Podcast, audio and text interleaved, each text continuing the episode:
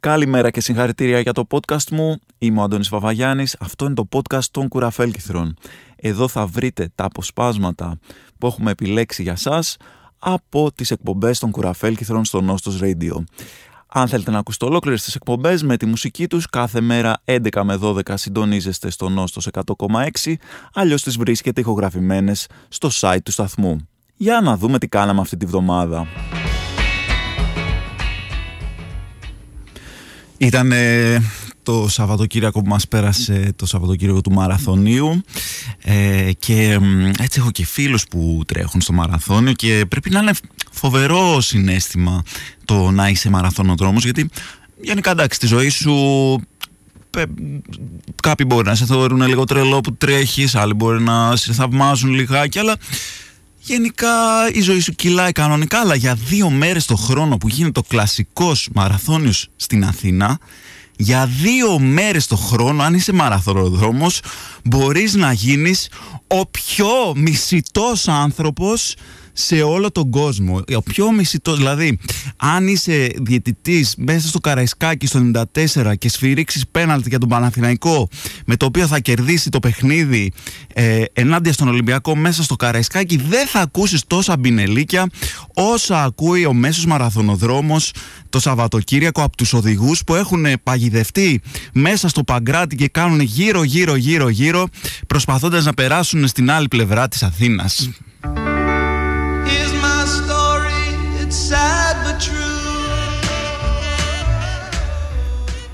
Λοιπόν, για να μην παρεξηγηθώ, παιδιά, εγώ αγαπάω τους ανθρώπους που κάνουν αθλητισμό ε, και, και αυτούς που τρέχουν στο μαραθώνι. Εντάξει, σας μισούσα λίγο το Σαββατοκύριακο να το ομολογήσω, γιατί ήμουν ένας από αυτούς που ήταν κλεισμένοι και κάναν γύρω-γύρω στο Παγκράτη προσπαθώντας να περάσουν απέναντι. Αλλά τώρα σας ξαναγαπάω, γιατί και εγώ και εμένα μου αρέσουν τα αθλήματα. Ε, εντάξει, βέβαια, εγώ όταν πάω να παίξω μονάκι με τους φίλους μου δεν κλείνω όλη την Αθήνα, αλλά τέλος πάντων ε, σας το χαρίζω. Είναι αυτό που λένε εντάξει, μου αρέσουν μαραθωνοδρόμοι, έχω και φίλους μαραθωνοδρόμους. Ε, μην με παρεξηγήσετε για αυτά που λέω. Το άλλο, ε, άλλο είναι το περίεργο με το μαραθώνιο. Ο μαραθώνιος είναι το μόνο άθλημα που αν δεν είσαι αρκετά καλός να το κάνεις, υπάρχει ο μισός μαραθώνιος σου στο, στο κόβουν στη μέση και σου λένε εντάξει δεν πειράζει, είσαι, είσαι καλός στον μισό μαραθώνιο, είσαι στον ημιμαραθώνιο. Δηλαδή κανένα άλλο άθλημα. Δηλαδή άμα πας να πηδήξεις ας πούμε άλμα εις ύψος και περάσεις κάτω από τον πύχη δεν θα σου πούνε, Α, wow, είσαι πάρα πολύ καλός στο ημιάλμα ει ύψος. Θα σου πούνε, φίλε, πήγαινε, κάνε ένα άλλο άθλημα. Δεν σου πάει αυτό. Πά, κάνε κάτι πιο, πιο εύκολο για σένα που να σου ταιριάζει. Στο μαραθώνιο, αν δεν μπορείς να το κάνεις όλο, σου λέει εντάξει, έφτασες μέχρι τη μέση, είσαι μια χαρά, έκανες ημιμαραθώνιο. Προσπαθώ να σκεφτώ αν υπάρχει κάτι άλλο αντίστοιχο με τον ημιμαραθώνιο. Το πιο κοντά έτσι που προσπάθησα να ε, βρω σαν ιδέα είναι το ημιποδόσφαιρο. Το ημιποδο... Ξέρετε, το θυμάστε το ημιποδόσφαιρο. Είναι αυτό που όταν ήμασταν μικροί και παίζαμε ξέρω εγώ στην Αλάνα ή στην περίπτωσή μου στην παραλία ε, το παιδάκι που έφερνε την μπάλα έπρεπε στη μέση του παιχνιδιού να φύγει. Είτε γιατί θα φώναζε η μαμά του αν άργησε στο, αν αργήσει το φαγητό ε, είτε για την νύχτωση ή στις περισσότερες φορές έπαιρνε την μπάλα και έφυγε. Γιατί, γιατί άλλο γιατί είστε ένα μάτσο ζαβολιάριδες. Όχι μόνο είστε ένα μάτσο ζαβολιάριδες η αντίπαλη ομάδα αλλά βαράτε και καραβολίδες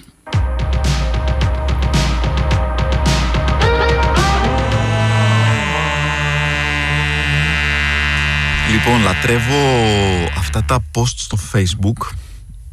Συνήθως τα κάνουν μεγάλοι άνθρωποι που ίσως δεν έχουν πολύ σχέση με την τεχνολογία που είναι το δεν επιτρέπω στο facebook να κλέψει τα προσωπικά μου δεδομένα η πρόληψη είναι η καλύτερη από την ε, θεραπεία.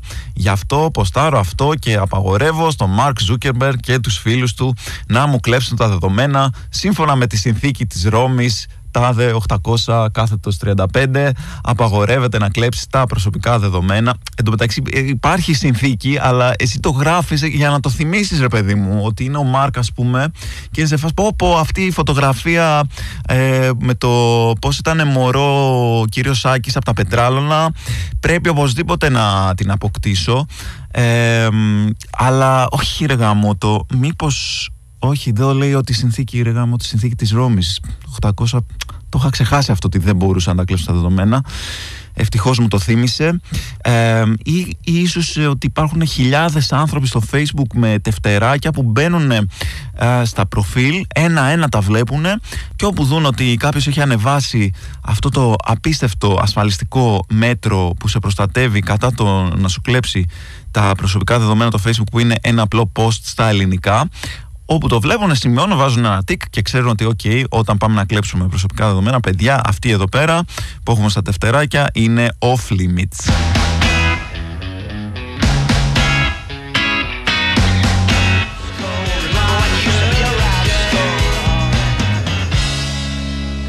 Λοιπόν, προχτές σας ζήτησα να μου στείλετε τα χειρότερα δώρα που έχετε πάρει. Αυτό ξεκίνησε, σκεφτόμουν ρε παιδί μου, ε, μου ήρθε αυτή η σκέψη περίεργη, δεν ξέρω αν το νιώθετε κι εσείς, αν είναι δικό μου πρόβλημα, είναι ότι υπάρχουν αυτά τα καλαθάκια που έχουν μέσα σαπούνια, το οποίο είναι πολύ κλασικό δώρο, αλλά εγώ κολώνω να το πάρω αυτό το δώρο. Γιατί θα μου πείτε είσαι τρελός ή μπορεί να πείτε ότι με καταλαβαίνετε. Δεν ξέρω, δεν, δεν έχω καταλάβει ποια είναι η στάση. Άλλοι συμφωνούν, άλλοι διαφωνούν.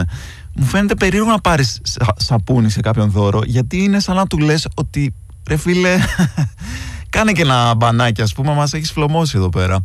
Το οποίο είναι πολύ περίεργο γιατί δεν το νιώθεις για, άλλα, για άλλα δώρα που μπορείς να πάρεις. Δηλαδή, δεν έχουν τέτοια συμφραζόμενα. Άμα του πάρεις σε κάποιον ένα, ένα μπλουζάκι, δεν του το παίρνεις γιατί ε, υπάρχει το συμφραζόμενο. Μην κυκλοφορείς συνέχεια, ας πούμε, τσίτσιδος, τσιτσιολίνος εδώ πέρα. Μας θέλουμε να βλέπουμε τις πατσές σου.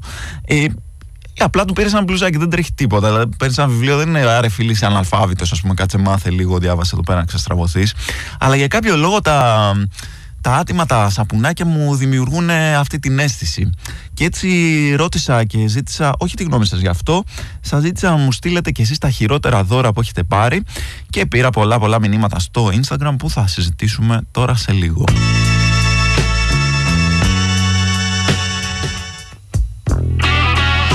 Λοιπόν, είμαστε πάλι εδώ, μιλάμε για δώρα και πριν ε, πάω στις δικές σας, ε, στα δικά σας χειρότερα δώρα να σας πω μερικά, μερικές σκέψεις που είχα πάνω σε δικά μου δώρα που έχω πάρει.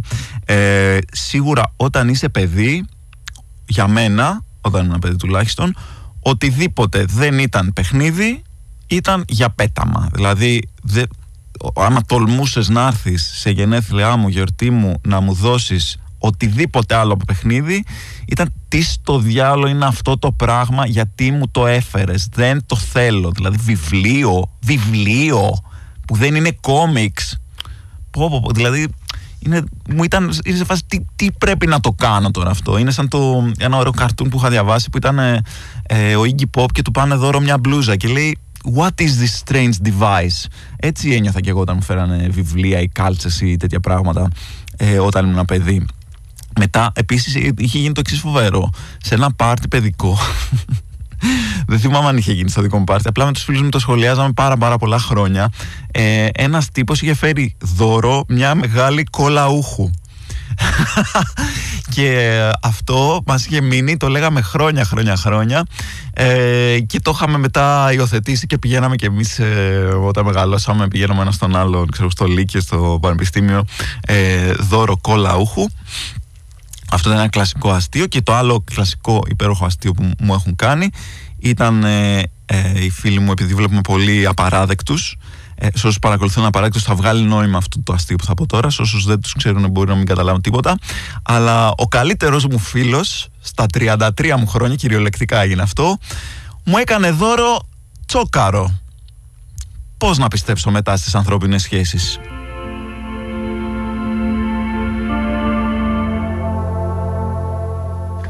Λοιπόν, το άλλο περίεργο με τα δώρα, παιδιά, είναι αυτό το κλασικό που κάνανε οι θείες μας. Μόνο θεία το κάνει. Μπορεί και γιαγιά ή θεία γιαγιά.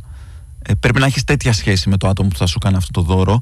Είναι αυτό που σε παίρνανε στην άκρη και σου λέγανε έλα, έλα, πάρε αυτό, πάρε αυτό να πεις μια πορτοκαλάδα με τους φίλους σου ή μια γκαζόζα, ακόμα καλύτερα μια γκαζόζα με τους φίλους σου και σου χώναν μέσα στο χέρι ένα χαρτονόμισμα. Ε, τότε μπορεί να ήταν δράχμες, χρόνο πεντοχίλιαρικο, κοσάρικο, άμα δεν είχαν πολλά λεφτά πιο λίγο.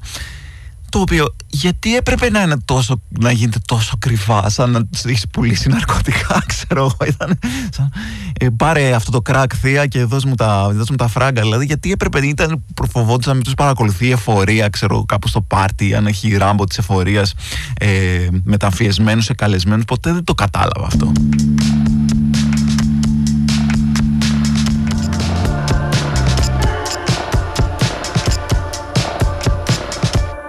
Λοιπόν και πάμε να συζητήσουμε τώρα τα δικά σας δώρα, τα χειρότερα δώρα, αυτά που μου στείλατε ε, στο Instagram ως χειρότερα.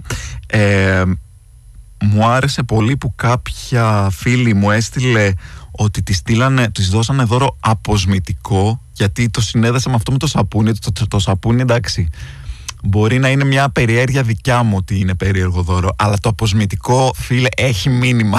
το αποσμητικό είναι μήνυμα, δεν είναι απλά δώρο.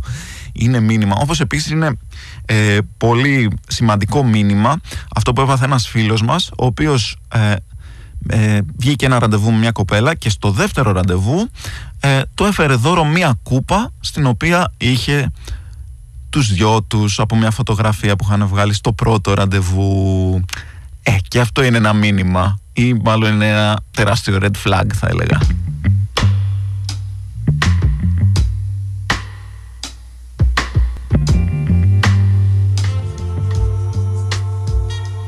Λοιπόν, ένα άλλο κλασικό που το είδα κάπως να επαναλαμβάνεται με διάφορες ε, παραλλαγές είναι το ότι σου παίρνω το ίδιο δώρο πολλές φορές. Είναι το, υπάρχουν, υπάρχει η μία, ε, το, η μία ιστορία μιας φίλης ε, πολύ καλής φίλης, η οποία της κάνουν δώρο ένα απέσιο κουτί που δεν της άρεσε πολύ. Δεν θα πω τι είναι, γιατί μπορεί να ακούνε οι φίλοι της που της το έκανα δώρο και δεν θέλω να την καρφώσω.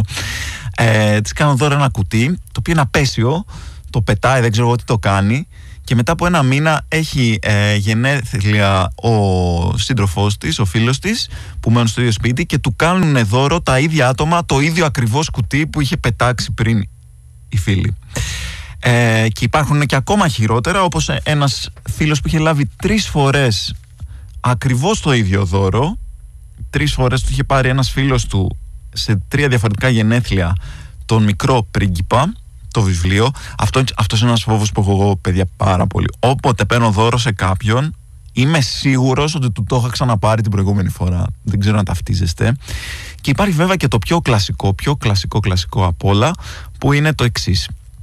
Να πάρεις, ε, να μην έχεις δώρο να πάρεις, να πάρεις ένα αντικείμενο που βρήκες στο σπίτι σου που κάποιος το έχει κάνει δώρο ε, και θες να το και δεν έχεις τι να το κάνεις γιατί δεν σ' αρέσει να το τυλίξεις και να το πας δώρο ε, στα γενέθλια του φίλου σου που δεν το έχεις βρει δώρο μόνο και μόνο για να ανακαλύψεις ότι αυτός που σου είχε κάνει το δώρο αρχικά ήταν ο ίδιος αυτός που του πήγε στο δώρο δηλαδή το φέρνεις στα γενέθλιά σου μετά έρχεται τα γενέθλιά του, το τυλίγεις και του το πας πίσω. Λοιπόν, θα σας πω τα δύο αγαπημένα μου τώρα. Τα δύο αγαπημένα μου. Το ένα είναι μια φίλη που το αγόρι της, ο σύντροφός της δεν ξέρω τι ακριβώς, πήγε στο Μιλάνο σε μια έκθεση κοσμημάτων έκθεση κοσμημάτων και της λέει Α, όταν γυρίσω, σου έχω φέρει, θα σου φέρω το Μιλάνο φοβερό δώρο. Χάρηκε προφανώς η φίλη και τελικά όταν γύρισε από το Μιλάνο ο συντροφός της της είχε πάρει δώρο ένα σαλάμι Μιλάνου. Ίσως το πιο ε, anticlimactic ε, τέλος σε αυτή την ιστορία. Το δεύτερο αγαπημένο μου δώρο θα σας το βάλω για quiz. Έχουμε λοιπόν ένα φίλο εδώ στο, στο Instagram που τον λένε Ιάσονα. Και ε, μια φίλη λοιπόν πάει στην ρεζέρβα να του βρει δώρο μια κούπα που λέει η Άσονας για να του την πάει δώρο αλλά δυστυχώς δεν υπάρχει τέτοια κούπα. Πείτε μου ποια λύση βρήκε η φίλη για τον φίλο μας. Όταν, όπα, όταν επιστρέψουμε κλείσιμο και απάντηση σε αυτό το φοβερό ερώτημα. Στείλτε μου τι πιστεύετε στα social media μου ή στο info.papakinostos.radio.gr να είμαστε πάλι εδώ, Άντωνης Βαβαγιάννης, Νόστος 100,6, ακούτε τα κουραφέλκυθρα. Είμαστε έτοιμοι να αποχωρήσουμε, αλλά όχι πριν δώσουμε απαντήσεις για το quiz. Το quiz μας ήταν τι έκανε η φίλη που πήγε να πάρει δώρο στο φίλο της τον Ιάσονα. Δεν βρήκε κούπα ή κάτι που να έχει το όνομα Ιάσονας πάνω. Πώς έλυσε αυτό το πρόβλημα και τι του πήρε. Λοιπόν, η απάντηση είναι η εξής. Η φίλη μας μέσα στην, ε, πώς το λένε, φοβερή εφευρετικότητα του πήρε μια κούπα που έγραφε πάνω Ιάκωβος γιατί ήταν ό,τι πιο κοντινό μπορούσε να βρει σε Ιάσονας γιατί άμα την έχεις την ιδέα γιατί να την αλλάξεις για ένα ασήμαντο πρόβλημα όπως το να γράφει πάνω το λάθος όνομα.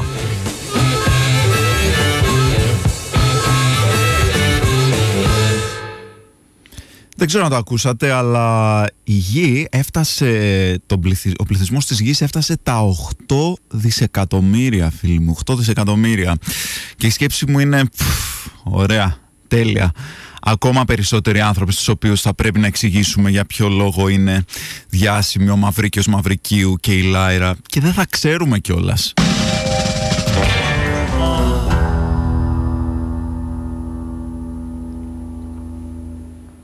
Άδερμη με την ε, καταπληκτική Σοφία Σαρή στα φωνητικά και το Taste of Salt. Λοιπόν, παιδιά, ακούστε λιγάκι τώρα γιατί σήμερα είναι Τετάρτη. Τετάρτη είναι πολύ σημαντική μέρα. Από τότε που τελείωσε το House of the Dragon που ήταν η Δευτέρα σημαντική μέρα, τώρα είναι η Τετάρτη σημαντική μέρα γιατί Τετάρτη βγαίνει το καινούριο επεισόδιο Andor για όλους τους νέρντουλες του science fiction εκεί πέρα. Είτε σας αρέσει το Star Wars είτε δεν σας αρέσει.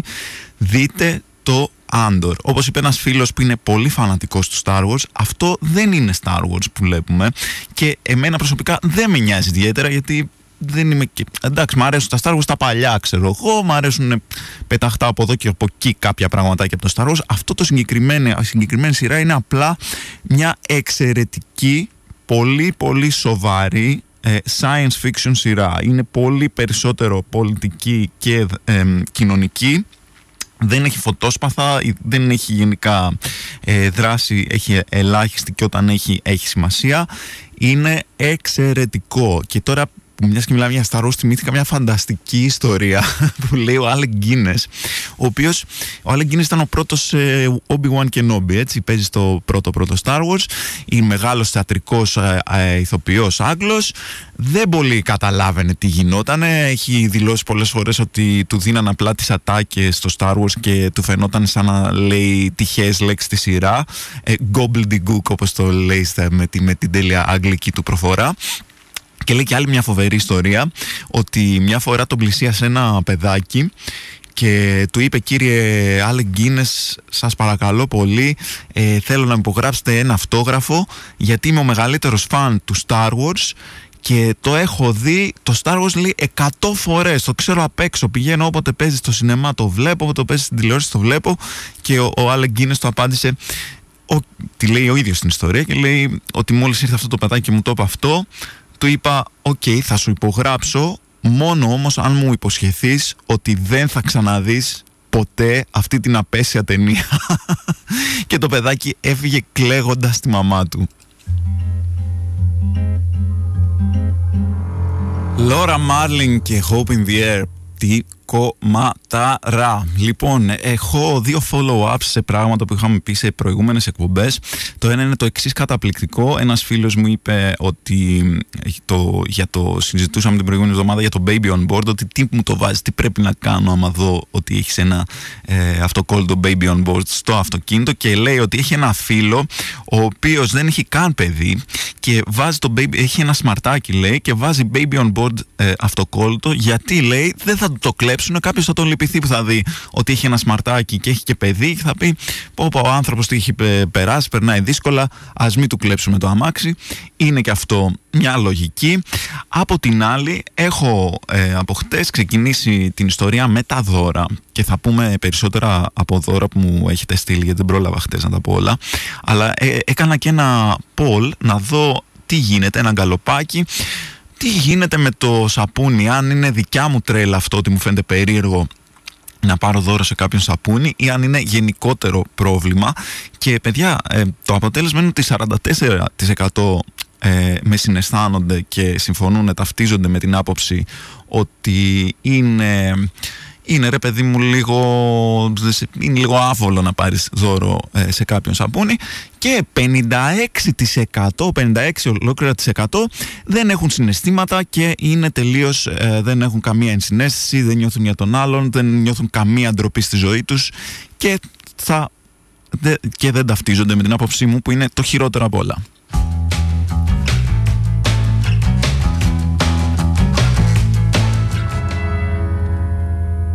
Λοιπόν, πάλι εδώ ακούτε ενώ στο 100,6 είμαι ο Αντώνης Βαβαγιάννης και είναι τα κουραφέλ κυθρά και τώρα θα συνεχίσουμε ε, την περιήγησή μας στο Μουσείο των Κακών Δώρων που ξεκίνησα χτες για να πούμε μερικά ακόμα τραγικά δώρα όπως για παράδειγμα ένα πιγκάλ. Ένα πιγκάλ είναι ένα πολύ πολύ κακό δώρο.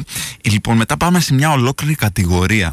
Η κατηγορία είναι η εξής. Λέει μια φίλη ότι ο, το αγόρι της της πήρε δώρο μια αντρική ξυριστική μηχανή για να τον κουρεύει. Λοιπόν, αυτή είναι η κατηγορία. Κάνω δώρο στον εαυτό μου. Και να πω εντάξει, είναι, είναι τραγικό μεν, είναι τραγικό μεν, δεν λέω ψέματα. Από την άλλη, ε, πώς το λένε, δηλώνω κι εγώ ένοχος. Πολλές φορές παίρνω δώρο σε φίλους μου επί τραπέζια που θα ήθελα εγώ να παίξω ε, με την ελπίδα ότι κάποια στιγμή ξέρεις, θα με καλέσουν και θα παίξουμε. Συνήθως δεν γίνεται αυτό. Δεν ξέρω γιατί, μήπως επειδή τους παίρνω χάλια δώρα, ίσως. Ε, μετά έχουμε το φανταστικό δώρο να σου πάρει κάποιος δώρο μαξιλάρι με τη φωτογραφία σου πάνω εξαιρετικό. Έχει γίνει, παιδιά, αυτό. Όλα αυτά έχουν γίνει ή τουλάχιστον μου έχουν πει ότι έχουν γίνει. Δεν μπορώ να το ελέγξω κιόλας. Μετά έχουμε ε, δώρο καινή διαθήκη. Δώρο καινή διαθήκη και άλλο δώρο τα επιτεύγματα της ε, ε, κυβέρνησης Νέας Δημοκρατίας 90-93. Αυτά τα δώρα πάνε μαζί, μπαίνουν στην κατηγορία, δεν ξέρω ποιο από τα δύο περιέχει πιο πολλά ανύπαρκτα γεγονότα. Ε, βιβλία και τα δύο, θα έλεγα ότι μάλλον προς προσιλητισμό για διάφορα καταστάσεις είναι παρά ε, ακριβώς δώρα. Ε, είναι το φανταστικό παιδιά να σου πάρει χαρτζιλίκι, όχι θεία ή παππούς, αλλά φίλος σου, να σου φέρει φακελάκι με χαρτζιλικάκι μέσα και θυμάμαι στο γυμνάσιο λίγη ότι ήταν ένα παιδί που το έκανε συνέχεια αυτό. Έλεγε ότι δεν προλάβαμε να σας πάρουμε δώρο και έφερνε φακελάκι με χαρτζιλίκι μέσα. Έτρωγε βέβαια το κατάλληλο δούλεμα. Καταπληκτικό χριστουγεννιάτικο δώρο τώρα που έρχονται Χριστούγεννα να παίρνετε ιδέες ήταν μαρινάτες σαρδέλες που πήραν σε έναν φίλο μας. Και ε, ένα από τα αγαπημένα μου είναι σε ένα φίλο που πήρανε πάτους για παπούτσια πάτους για παπούτσια και όχι μόνο αυτό, του πήρανε και λάθος νούμερο.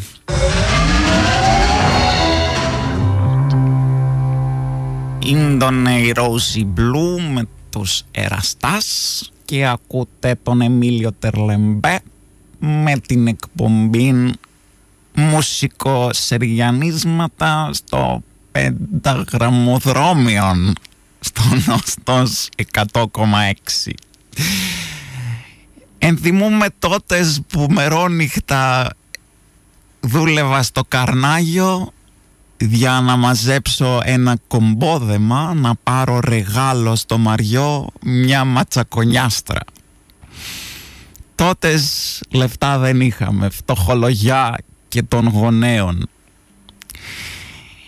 Αλλά τα κιούπια μας ήταν γιωμάτα με κολεόπτερα και φασκόμηλα και όταν κάτι μας πήγαινε στραβά ρίχναμε το φταίξιμο στην ΜΕΙΜ.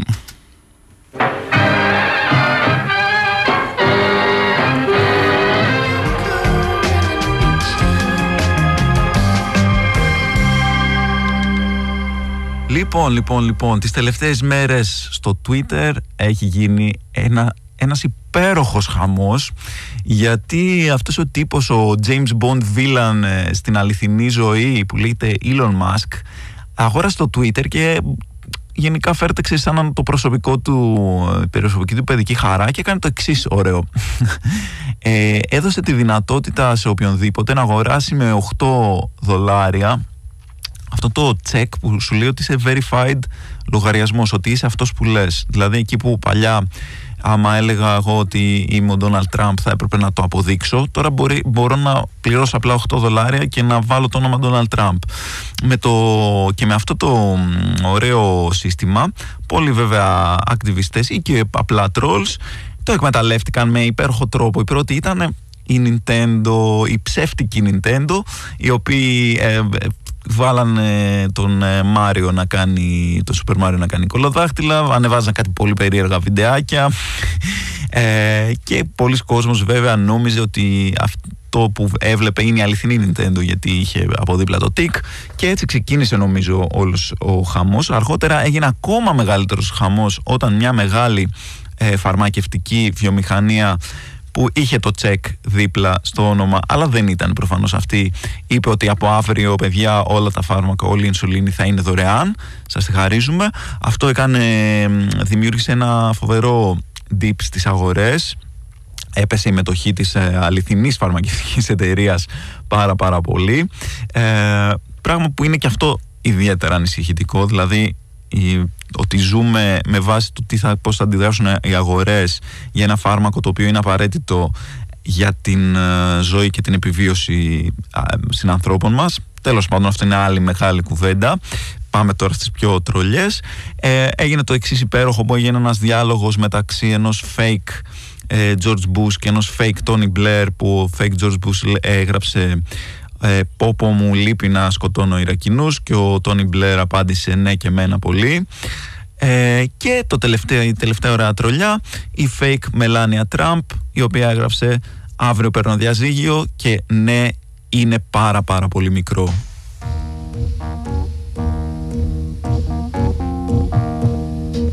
Λοιπόν, τη βδομάδα που μας πέρασε έκανα μια ωραία έρευνα έτσι, για ένα κουιζάκι που έτρεξα στο Instagram το οποίο είχε να κάνει με τις, ε, με τις διάφορες θεωρίες συνωμοσίας που έχουν να κάνουν κυρίως με την, ε, με την ελληνική γλώσσα και γενικά με τους, ε, με τους αρχαίους ότι ξέρετε αυτό που οι αρχαίοι τα έχουν, έχουν κάνει τα πάντα τα έχουν φτιάξει όλα, τα έχουν προβλέψει όλα. Ε, και θα ξεκινήσουμε πρώτα. Θα σας βάλω και εσάς το εξής quiz. Θέλω να μου πείτε από πού προέρχεται η λέξη excellent σύμφωνα με κάποιους γραφικούς τύπους του διαδικτύου. Στείλτε μου την απάντηση στο Instagram ή στο Facebook μου ή στο info.radio.gr και επανερχόμαστε με την απάντηση.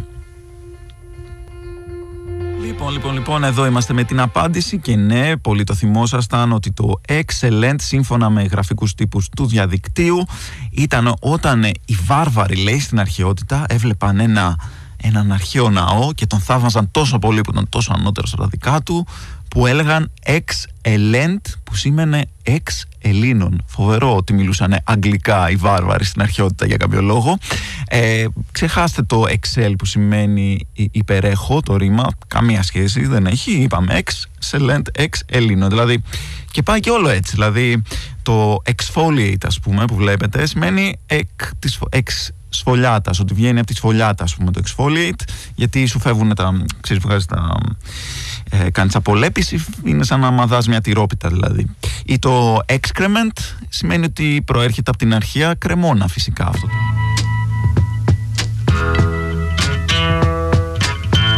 Παπαγιάννης Νόστος 100,6 και διερευνούμε πάλι το ένα από τα αγαπημένα μου θέματα, τις διάφορες θεωρίες συνωμοσίας και αστικούς μύθους γύρω από τους αρχαίους Έλληνες. Και ένα πολύ ωραίο που έχει κυκλοφορήσει τελευταία είναι ότι όλες οι λέξεις που έχουν μέσα διά, σύμφωνα με αυτόν τον τύπο που έφτιαξε αυτό το meme, προέρχονται από τη λέξη δίας. Δηλαδή η διάνοια είναι ο νους του δία. Το διαφέρω σημαίνει φέρω το δία, η διατροφή είναι η τροφή του δία. Ε, δεν έχει σχέση με το διά δηλαδή την ε, πρόθεση, όχι καμία σχέση, όλα έχουν σχέση με το δία. Και εγώ ήθελα να προσθέσω μερικά, ας πούμε η διαστροφή είναι η στροφή του δία ή το διαμπερές, άμα σας λένε ότι ένα διαμέρισμα είναι διαμπερές, σημαίνει ότι αυτό είναι ο μπερές του δία. Βγάζει πάρα πολύ νόημα, δεν ξέρω γιατί ε, να το καταλάβετε. Καλά δεν συζητάμε για τη διάρκεια που είναι η ροή του δία, έτσι, σας, δηλαδή, αν σας τύχει, μην νιώσετε άσχημα. Είναι απλά ο Δίας που κάνει τα δικά του, σας έχει ευλογήσει έτσι ο Δίας. Πώς τους έρχονται αυτά τα πράγματα, Δηλαδή, με τι θράσος πας και το ποστάρεις αυτό το πράγμα, χωρίς να το σκεφτείς ένα λεπτό ότι δεν μπορεί να ισχύει;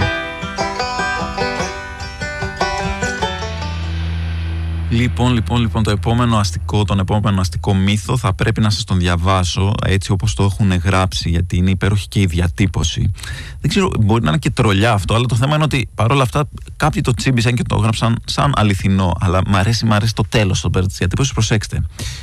Όταν παρατηρήσουμε το σύμβολο, ότι το σύμβολο του Wi-Fi απεικονίζει ένα αρχαίο ελληνικό αμφιθέατρο, τότε θα πρέπει να σκεφτούμε καθαρά πολλά πράγματα.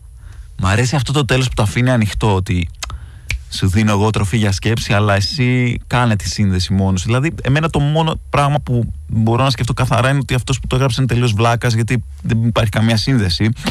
Αλλά μ' αρέσει αυτό το πάρτε τροφή για σκέψη. Δεν ξέρω τι ακριβώς υπονοεί, ότι είχαν προβλέψει οι Έλληνες το, το σήμα του Wi-Fi ή ότι το Wi-Fi τιμάει, ξέρω εγώ, το αρχαίο ελληνικό θέατρο. Όπως και να έχει, σκεφτείτε το κι εσείς λίγο τροφή για σκέψη.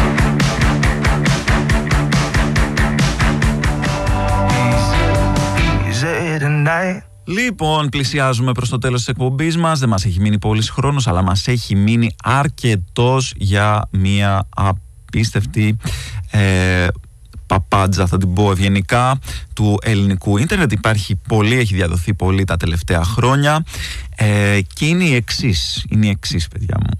Είναι ότι το ελληνικό αλφάβητο, αν το, ότι δεν είναι τυχαία τα γράμματα, ούτε προέρχονται από το φοινικικό αλφάβητο και αυτά τα λένε τώρα οι σιωνιστές, καταλαβαίνετε. Το ελληνικό αλφάβητο λέει, άμα τα βάλεις στη σειρά και, και το, το χωρίσει με ένα περίεργο τρόπο που το έχει κάνει εδώ πέρα, που λέει αλ, φαβί, τα, γα, άμα δε, ελ, τα εφ, έψι, λον, στη, ήγμα. Εξής κάνει κάτι τέτοια, το έχει χωρίσει και μετά λέει ότι όλο αυτό έχει μετάφραση και μεταφράζεται σε εννοείται ήλιε εσύ είσαι το φως έλα στη γη. Ήλιο ορατέ ρίξε τις, τις ακτίνες σου στον πυλό που ψήνεται και διάφορα τέτοια περίεργα ε, το οποίο οποιονδήποτε φιλόλογο ή τέλος πάντων άνθρωπο που έχει τελειώσει το λύκειο να το το πεις θα σου πει ότι τίποτα από αυτές τις λέξεις που έχει γράψει από πάνω δεν σημαίνουν αυτές που έχει γράψει από κάτω δηλαδή μετάφραση δεν έχει καμία σχέση με το πάνω κείμενο, αλλά έχουν κάνει και το εξής καταπληκτικό. Πρώτον, έχουν αγνοήσει μια σειρά από ελληνικά γράμματα αρχαία, τα οποία δεν χρησιμοποιούμε πια, μάλλον γιατί δεν ήξερε αυτός που έφτιαξε αυτή τη θεωρία ότι υπήρχαν. Αλλά έχει κάνει και το εξής φανταστικό, που λέει στο τέλος Υψ, ηλών, φι, ψυχή, ωμέγα. Προσέξτε, για να βάλει τη λέξη ψυχή και έσως στη μετάφραση λέει ε, η ψυχή είναι το μέγιστο, το σημαντικότερο όλων. Ε, sorry, αλλά το χ πάει πριν από το ψ στο αλφάβητο. Άρα, μάλλον δεν είναι η ψυχή το μέγιστο όλων, μάλλον είναι η χυψή το, μεγα, το μέγιστο αγαθό όλων.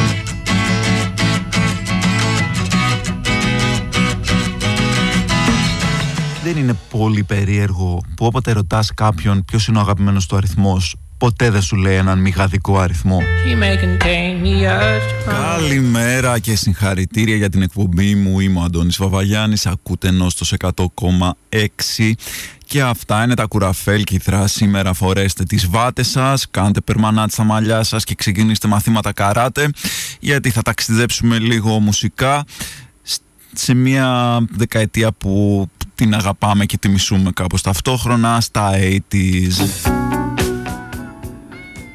Eye in the Sky από Alan Parsons Project. Ναι, και θα παίξουμε σήμερα. 80's δεν είναι σίγουρα η αγαπημένη μου ε, δεκαετία, ούτε από μουσική, ούτε από μόδα. Βέβαια, έγινε κάτι πολύ σημαντικό στη ζωή μου το, τη δεκαετία του 80 και αυτό είναι το 1981 ε, γεννήθηκα. Το 1981 γεννήθηκα και από τότε όλα στη ζωή μου έχουν πάρει την κάτω βόλτα. Rock the Casbah από Class και για το σημερινό ε, quiz και γενικότερα ε, θα, το έλεγα περισσότερα περισσότερο συγγνώμη πείραμα κοινωνικό αυτό που θα κάνουμε τώρα ε, θέλω να σκεφτείτε θέλω να βάλετε λίγο τη φαντασία σας να δουλέψει και να μεταφερθείτε σε μια ταινία 80s θέλω να είστε ο πρωταγωνιστής στην ταινία 80s ε, είστε πλακών, μπορεί να πλακώσει το οποιονδήποτε στο ξύλο, ξέρετε τις καλύτερες πολεμικές τέχνες ε, και βγαίνετε από το μπαρ και εκεί πέρα σας περιμένει μια παρέα αλητήριων τύπων με σουγιαδάκια και διάφορα άλλα ή εσάς ή κάποια κοπέλα στο δρόμο που την πειράζουν και εσείς ήρθε η ώρα να τους πλακώσετε στο ξύλο. Λοιπόν, το, η ερώτησή μου για σήμερα είναι η εξής. Τι είναι αυτό που φοράνε που πρέπει οπωσδήποτε να φοράνε οι αλητήριοι τύποι αυτοί που θα σας πειράξουν στο σοκάκι ή στο μπαρ και θα γίνει μετά, θα, πέσει, θα φάνε πάρα πολύ ξύλο από εσάς που είστε ο πρωταγωνιστής ή η πρωταγωνίστρια της ε, ιστορίας. Θέλω λοιπόν να μου πείτε τι είναι τα αξεσουάρ, τα ρούχα που πρέπει οπωσδήποτε, το fashion του αλητήριου που τρώει ξύλο στην 80's ταινία. Τις απαντήσεις τις στέλνετε στο email. Προσέξτε τώρα γιατί πρώτη φορά το ποσοστά από τότε που έχω αρχίσει την εκπομπή. Το έλεγα λάθος όλες εκείνες τις φορές που μπορεί να στέλνατε ε, mail σε ένα άσχετο email. Θα το πω σωστά αυτή τη φορά. Το email είναι studio.papaki.nostosradio.gr Μπορείτε να στείλετε εκεί τις απαντήσεις σας. Μπορείτε στο facebook ή στο instagram με προσωπικό μήνυμα. Στο instagram υπάρχει και story που τρέχει με την ερώτηση οπότε μπορείτε να το στείλετε και εκεί. Και στο τέλος εκπομπής θα δούμε τι θα ντύσουμε ε, αυτούς τους αλητήριους τύπους τους οποίους θα πλακώσουμε στο ξύλο ακούγοντας πιθανότητα, πιθανότατα για soundtrack αυτό το κομμάτι.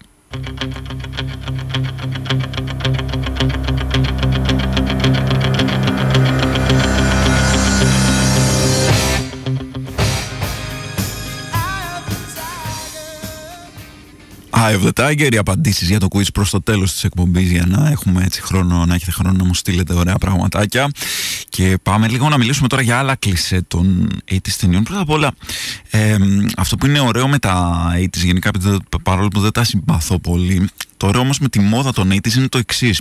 Ότι τα 80's ήταν, φέραν όλο τον κόσμο σε μια ε, έτσι μια, υπήρχε μια αλληλεγγύη, μια ισοτιμία ξαφνικά σε όλο τον κόσμο γιατί δεν είχε σημασία αν ήσουν όμορφος ή άσχημος. Ε, στα 80's ήταν όλοι άσχημοι. Δηλαδή, ότι, δηλαδή ήταν έτσι η μόδα, έτσι τα κουρέματα που δεν είχε ιδιαίτερη σημασία πώς έχεις γεννηθεί.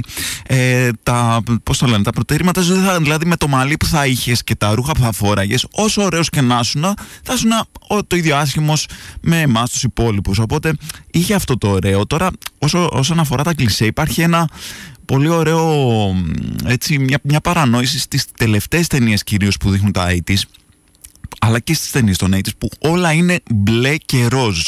Όλα είναι μπλε και ροζ, νέων, φωσφοριζέ και τα AIDS τα έχουμε συνδυάσει πάρα πολύ με αυτά τα χρώματα και είναι ας πούμε απαραίτητο ε, να είναι αυτό. Ενώ ο, άμα τα έχει ζήσει τα AIDS, στην πραγματικότητα όλα στα AIDS ήταν ξεθοριασμένο καφέ και πορτοκαλί σαν χρώμα. Δεν ξέρω αν, αν δεν το έχεις ζήσει, δεν ξέρω πώς πώς να στο περιγράψω, είναι λίγο δύσκολο. Ε, αλλά άμα δεις φωτογραφίες και από, από Πώς ήταν παλιά τα σπίτια μέσα, ειδικά στην Ελλάδα. Δεν ξέρω, ίσως στην Αμερική ήταν πιο φωσφοριζέ τα πράγματα. Αλλά στην Ελλάδα όλα, όλα ήταν πορτοκαλί, κίτρινα, καφέ, ξεθοριασμένα. Ε, Κάτι άλλο πολύ σημαντικό που μου συνέβη στα ίδια παιδιά πρέπει να σας το πω. Ήμουνα απλά στον υπηαγωγείο όταν συνέβη ε, και είδα κάτι που πραγματικά άλλαξε τη ζωή μου.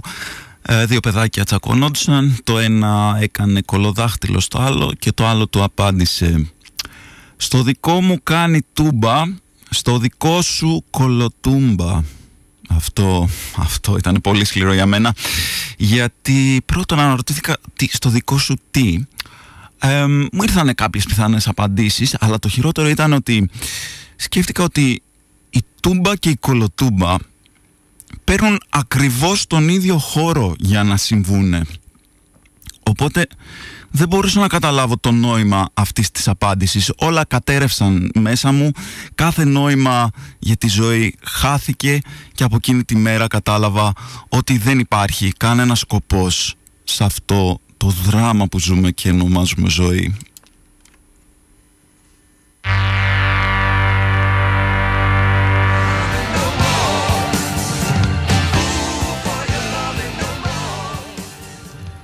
Full for Your Loving από Whitesnake, το συγκρότημα που δημιούργησε ο δεύτερος τραγουδιστής των Deep Purple μετά τη φυγή του Deep Purple. Και άλλη μια τραυματική εμπειρία παιδιά που είχα στο νηπιαγωγείο πρέπει να τα βγάλω τώρα από μέσα μου γιατί αλλιώς δεν θα αντέξω ήταν ε, όταν ε, μαθαίναμε ένα τραγουδάκι το οποίο έλεγε στο τέλος ε, μέσα στους στίχους ανέφερε ότι φορούσε μπότες και κασκόλ ντόσιλα σολ φαμίρε σολ αλλά αυτό το do, si, la, sol, fa, mi, re, sol, το ένα sol ήταν κάτω και το άλλο sol ήταν πιο πάνω. Καταλαβαίνετε Μας είπαν ψέματα, παιδιά, μας είπαν ψέματα. Το δεύτερο σολ στο ντοσιλασόλ φαμίρε σολ με το παρασόλ και το κασκόλ είναι ντο, δεν είναι σολ. Και μόλις το κατάλαβα, κατάλαβα ότι είμαστε απλά αστερόσκονοι, είμαστε απλά σε ένα, μια πέτρα που τριγυρνάει γύρω από τον ήλιο, σε ένα άκαρδο σύμπαν όπου τίποτα δεν έχει νόημα.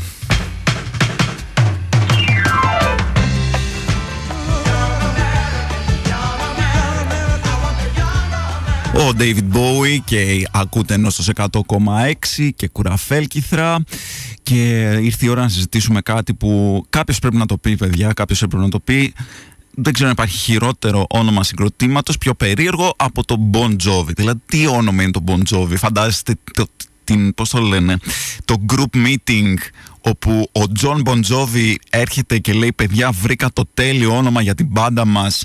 Θα λεγόμαστε από εδώ και πέρα Bon Jovi και οι άλλοι είναι σε φάση θα λεγόμαστε απλά το επίθετό σου και σε φάση παιδιά, δε, όχι, Bon Jovi, δεν, μα δεν είναι το ίδιο. Εμένα με λένε John Bon Jovi. Δηλαδή, Bon Jovi το ένα, John Bon Jovi το άλλο. Δεν έχει καμία σχέση. Μα το, το κάνουν συνέχεια, ρε παιδιά, γιατί με η Van Allen δεν το κάνουν. Και είναι σε φάση ο κιθαρίστας, ναι, αλλά η Van Allen πήρε το όνομα του κιθαρίστα. Μήπως και εμείς να λεγόμαστε Richie and the Samboras; Και είναι στο τέλος ρε παιδί μου ο Τζον Μπον Τζόβι πληγωμένος. Παιδιά δεν ξέρω γιατί δεν θέλετε το όνομά μας να είναι το επώνυμό μου. Πραγματικά νιώθω, με έχετε προδώσει κανονικά. Νιώθω σαν να με έχουν πυροβολήσει στην καρδιά Και αυτός που φταίει γι' αυτό είστε εσείς όλοι. Όπα κάτσε. Αυτό κάνει ωραίο τραγούδι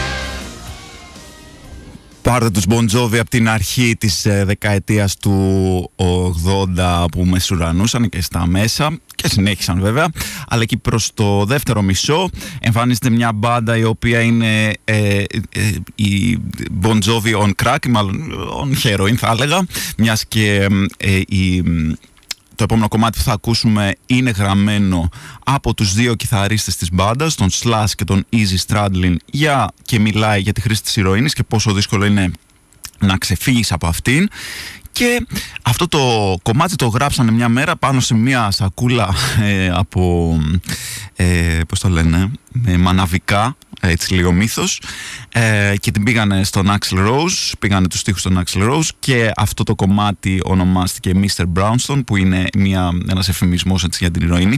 Να πούμε εδώ ότι και οι Guns N' Roses έτσι, τα ίδια κάνανε, απλά ο Axel το λίγο το, πώς το λένε, το, το έβαλε μέσα το ονοματάκι του, αλλά το έκανε έξυπνα ρε παιδί μου, έβαλε roses, δεν έβαλε, είναι, δηλαδή είναι λέξη από μόνο του, δεν είναι τζόβι που δεν σημαίνει τίποτα. Καταλάβατε τι εννοώ. Ε, πάμε να ακούσουμε λοιπόν Mr. Brownstone από Guns N' Roses.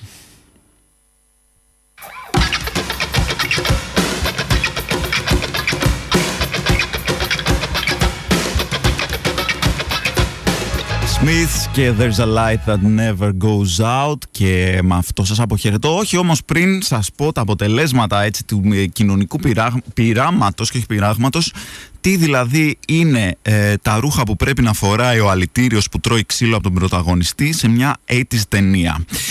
Έχουμε πολλά, πολλά, πολλά, ε, πολλές συμμετοχές. Σας άρεσε πολύ αυτό το quiz. Σίγουρα συμφωνούμε όλοι ότι κάποιος από αυτούς θα φοράει κόκκινη μπαντάνα στο κεφάλι, 100%. Σίγουρα κάποιος θα, θα φοράει γυαλιά καθρέφτες που μάλιστα θα σπάσουν κιόλας από κάποια μπουνιά. Δερμάτινα γάντια με κομμένα δάχτυλα, οπωσδήποτε, είναι το νούμερο ένα, η νούμερο ένα λέξη της μόδας σε αλητήριους που συχνάζουν έξω από μπαρ και πλακώνουν κόσμο. Ε, δερμάτινο μπουφάν με καρφιά, που πολύ πιθανό να έχει σηκωμένο και το γιακά αλλά σηκωμένο και τα, σηκωμένα και τα μανίκια. Φυσικά σκισμένο τζιν και σκουλαρί και εντάξει δεν το συζητάμε καν. Ε, διάφορα αξεσουάρ δερμάτινα ή μεταλλικά στους καρπούς των χεριών. Και τώρα κάποιοι, όχι άμα έχει πολλούς αλητήριους, σίγουρα κάποιος από τους αλητήριους θα φοράει ένα δικτυωτό ε, τι να πω τώρα, κάτι δικτυωτό πάνω του το οποίο δεν θα έχει τίποτα από μέσα ή θα φοράει, επίσης και αυτό παίζει πολύ, δερμάτινο γυλεκάκι ε, και από μέσα τίποτα, τσιτσίδι, τσιτσιολίνος ή λευκό αμάνικο μανικά, ε, πώς το λένε, φανελάκι που είναι κάτι λίγο πιο κλασικό. Λοιπόν, πραγματικά πιστεύω ότι τα καλύψαμε όλα. Μου έχετε στείλει πολλές περισσότερες ακόμα απαντήσεις, αλλά αυτό ήταν έτσι κάποιες κοινές. Ε, βρήκα το, τους κοινούς τόπους ανάμεσα σε αυτά που είπαμε. Και αυτός ήμουνα για σήμερα, παιδιά. Ήμουν ο Αντώνης Βαβαγιάννης, ακούσατε ενώ στο 100,6. Ήταν ένα αφιέρωμα στα 80s που ελπίζω να σας άρεσε. Και αν δεν σας άρεσε, στο δικό μου κάνει τούμπα, στο δικό σας κατακόρυφο. Πώς σας φάνηκε, αυτό ήταν plot twist, έτσι. Το διόρθωσα τώρα. Τώρα το έκανα σωστά. Τώρα όλα έχουν νόημα πια. Λοιπόν, σας χαιρετώ. Φεύγω για Μπερλίν. Πολύ αίτης μέρος. Ε, θα είναι ηχογραφημένες οι δύο επόμενες εκπομπές και βέβαια δεν μπορούσα παρά να σας αποχαιρετήσω με αυτό το κομμάτι. Τα λέμε από Δευτέρα. Μέχρι τότε παίχτε punk.